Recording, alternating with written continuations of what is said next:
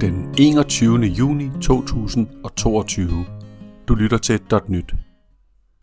Og ja, nu hedder podcastet jo .nyt, så jeg tænkte i dag, at jeg faktisk ville dele lidt nyt fra Microsoft.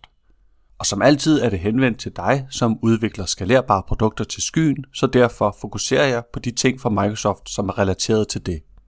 Og der kommer man ikke uden om App Service. Det er blandt andet også der, hvor Azure Functions afvikles. Og her har Microsoft annonceret, at man nu kan anvende VNet og private endpoints på den billigste udgave af App Services, altså den, som Microsoft kalder Basic. Og man kan opsætte det direkte fra Azure-portalen. Jeg synes, det er en god tendens, at features inkluderes i alle prisniveauer. Det giver mening, at man kan starte med alle features og så skalere op, når man har brug for mere kapacitet. Ellers skal man jo undvære en feature, og når man så får brug for at skalere op, ja, så får man godt nok adgang til flere features, men til den tid har man jo en kørende applikation, som ikke anvender dem. Så det her tiltag er rigtig fornuftigt. Og i samme boldgade, så annoncerer Microsoft også nu, at man kan bruge autoscale på Cosmos DB på et niveau, som er fire gange så lavt som tidligere. Før skulle man som minimum reservere 400 request units for at kunne bruge autoscale, og det betyder så, at den vil skalere op til 4000 request units. Men nu er de sænket niveauet og giver mulighed for, at man kan starte ved 100 request units, altså fire gange så billigt, når man ikke bruger den.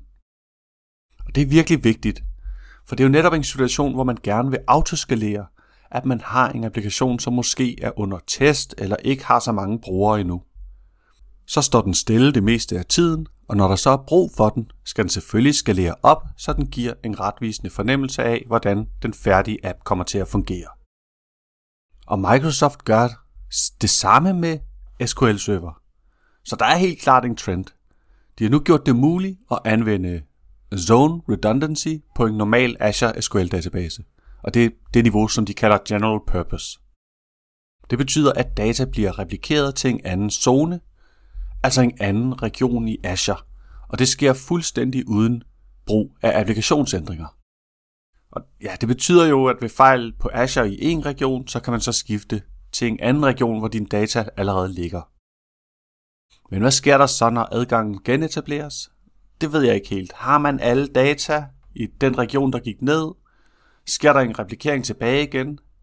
Hvad hvis der er sket dataændringer på begge steder? Kan man risikere det? Og hvad hvis der er konflikter, når den skal prøve at genskabe data? Altså, det har jeg ikke helt overblik over. Hvis du ved noget, så må du meget gerne bidrage i kommentarfeltet på Facebook, LinkedIn eller Twitter.